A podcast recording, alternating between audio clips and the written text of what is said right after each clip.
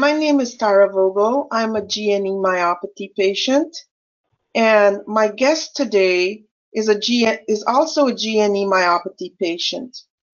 Her name is Amy. Amy is a patient advocate and program manager for the Neuromuscular Disease Foundation. Amy, do you recall your initial thoughts when you received your GNEM diagnosis? I am 37 now, and I received my diagnosis when I was 27. Um, my initial thoughts uh, were briefly, uh, I guess I would have to say, relieved. Uh, we had finally received diagnosis. It had been about a 20 some year journey for my oldest sibling, and for me, it was about a seven seven year journey and a relief so we finally knew what we had and we could figure out where to go from there. But also scary because we didn't uh, know what was going to happen from there. There wasn't much um, information on that. Hmm, interesting. What what was the reaction or reactions uh, from your siblings and your parents? Um, they were also relieved. Uh, we had been misdiagnosed about two two times at least with uh, Charcot-Marie-Tooth disease and spinal muscular atrophy. Um, so to finally have a genetic test confirm that we had uh, GNE myopathy uh, was a big relief to know that we have a confirmed diagnosis, not something where doctors told us we had it and then we researched it and said this isn't what we have. We know that, and then doctors would come back and say, no, I think you have this. Um, and we could tell them, no, no, I, I don't think this is what we have. Um, it was finally, we found a doctor who actually listened to us and figured out what exactly we do have. It was uh, a big relief for our family. Um, and uh, from there, we could do our research and try to figure out what, what is life ahead for us now. What, what are we going to uh, have to deal with and um, figure out if there is research trials or anything like that ahead of us. So having the right information uh, does help with your with your diagnosis. yes, I agree. I remember when I got my diagnosis after a 40 year journey, I felt a sense of freedom. Like I could go on the rooftop and shout out, "Hey, I have a a confirmed diagnosis." Yeah. Uh, how yes. how many in your family uh, suffer from GNEM? My parents had four children, and all four of us have GNEM. Wow. That has to be hard on your family to have 100% in your family diagnosed with uh, GNE myop- myopathy. Uh, it is it is hard on my family, but we uh, go on this journey together, and I think that that helps us. We're we're stronger together as a family, and we use each other for support uh, as we buy different assistive technology, different devices, and stuff like that. Um, we can bounce ideas off each other, and it actually it brings us closer. And four minds that have GNE myopathy can really think of different things to help each other. yeah, that that's very yeah. helpful. It is, yeah. So my next question to you, Amy, is what are some things you wish someone could have told you about dealing with GNE myopathy? And that what do you think others other patients should know? Um, I I really wish that someone um, you know told us that you're going to have uh, just as much an emotional toll as a physical toll um, when you are dealing with a rare disease, and that you should uh, always keep that in mind from the beginning of your your journey, and uh, do as much as you can for that emotional side of you as you do for your physical side, because as you lose your muscles, you are dealing with that psychological effect on you as well. Um, as you lose your ability to do things, it does have a saddening effect, a depressive effect on you, and you need to constantly deal with that. And I wish that even though I might not have listened in the beginning, that someone did try to address that with me and, you know, helped me try to figure out a way to start dealing with that from the beginning. Yeah. Now you you have been dealing with disease this GNE myopathy for many years now.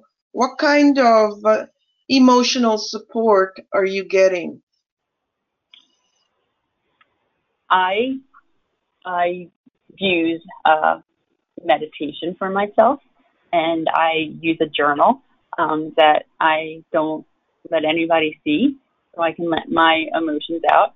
And I, we with the NDF, we use that uh, monthly support group that I go to uh, virtually, and I go through another support group with the Muscular Dystrophy Association once a month as well, um, where you can speak with other people um, that have similar diseases in both the virtual NDF and the MDA support groups, so that you don't feel alone and that you're you're not the only one on these journeys.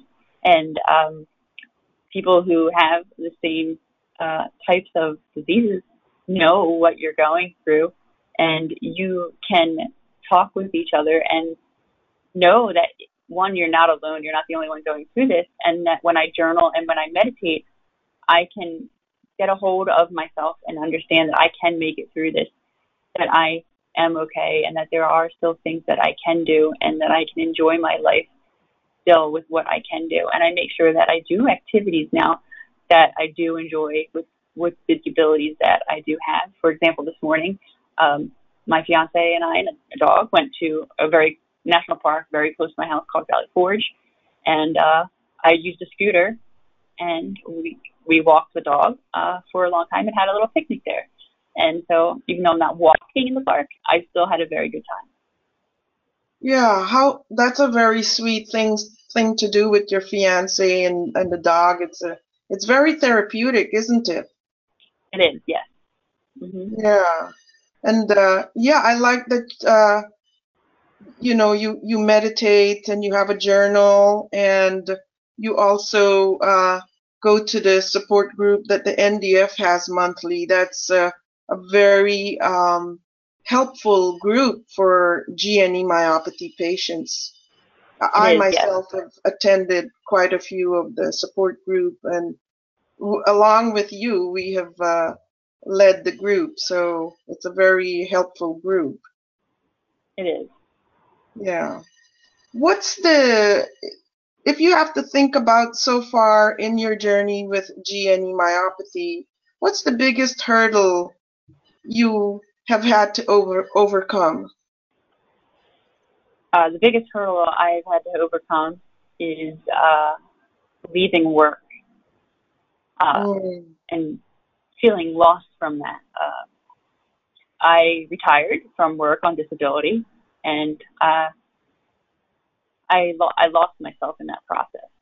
Um, I felt like, you know, my career was my life work, and I had no identity after that. And um, Mm. but I dug myself out of that hole, and I realized that that you're not defined by your career, um, and that there's still other things that I can do with my life. And I decided to make helping other patients with GNE myopathy my second career, so to speak, and helping other people with disabilities has now become my passion. And I brought myself out of that hurdle because I realized that, you know, I'm not the only one in this situation. There are other people, and if I can help other people out of situations like my family's been in, then I have done a great thing for this world. Yeah. Yeah, it's hard to to have to leave your job and um, you know when you identify with a gainful employment and the work you were doing uh, as a teacher was so um, helpful to your community and to leave your job that had to be uh, um, a very uh, big blow to your you know your self-confidence It, it does, yeah. It took a while to overcome it, probably about a year.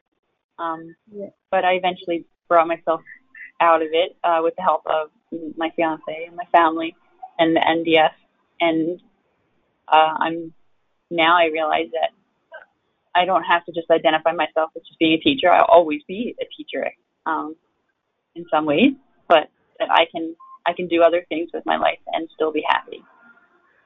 Yeah, and you're you're a really super super teacher in so many ways. I've come to know you over the years, and you you have so much to teach all of us and other patients. So thank you for that. Well, thank you. yeah. Now another question. Uh, you know, dealing with a, a, rare disease such as ours, where our physical abilities and emotional abilities are affected, what are some lighter moments that you would like to share with us?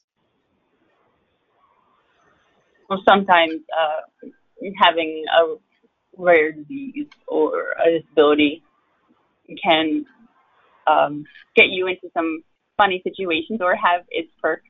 Um, I uh, was walking out of a hotel with a friend one time, and uh, I tripped, un-GNE myopathy related. I just wasn't watching where I was walking, and uh, I went from sidewalk to grass and didn't realize it, and I kind of fell to the ground. And uh, but I couldn't get myself back up because I had this GNE myopathy. And uh, next thing I know, I'm standing up again, and I looked to see what what it was, and there was a very handsome man in a cowboy hat and cowboy boots and a big buckled belt uh, there, standing right in front of me, and he was the one that picked me back up. And uh, my friend who was standing right next to me said, "Well, this cowboy just saved you," and I was, I was blushing uh, very much because this very handsome cowboy had just picked me up off the ground, and uh, that's a lighter moment that I, I can always think about.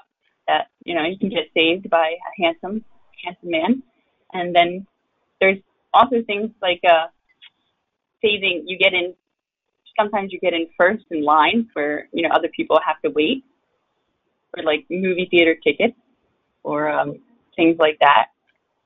Um, and then you you get a little little bit more excited. yeah, that that's neat. The cowboy picked you up. yes. We, we, should, we should all have a cowboy ready to pick us up and meet. I would love that every day. yes. Now, what, if anything, has really surprised you about GNE myopathy? My ability to adapt and my resilience, and uh, everybody's ability to adapt and resilience. Um, everybody's um, that I've met, you know, we're all going through the same journey. Um, it might be slightly different in what muscles we lose, but everyone I've met has been positive, and we've been able to adapt um, in different ways. Um, but we're we still maintain a really positive attitude and we're still achieving our best selves with what we have. And um, that surprises me every day and it keeps me going. It keeps positive attitude. Yes.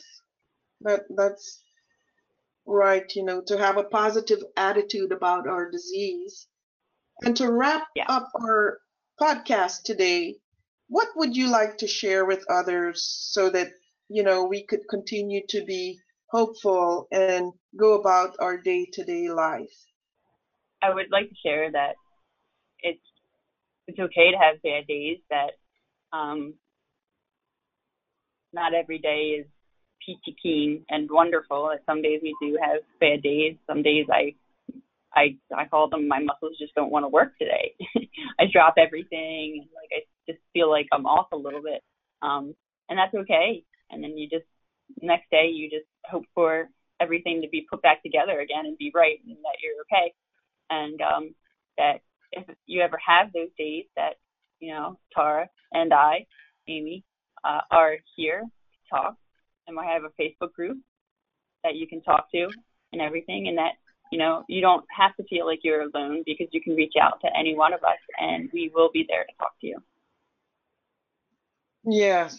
It's it's good to have a group of people that you could turn to other than your family members uh, when things get tough uh, that you could reach out to them. And we do have a Absolutely. support group like that. Amy, Yeah, I'm, I'm so happy we got to connect to, t- today and um, we did this podcast on you. It, it was a really good one, and I hope you have a great day. Thank you. You too, Tara.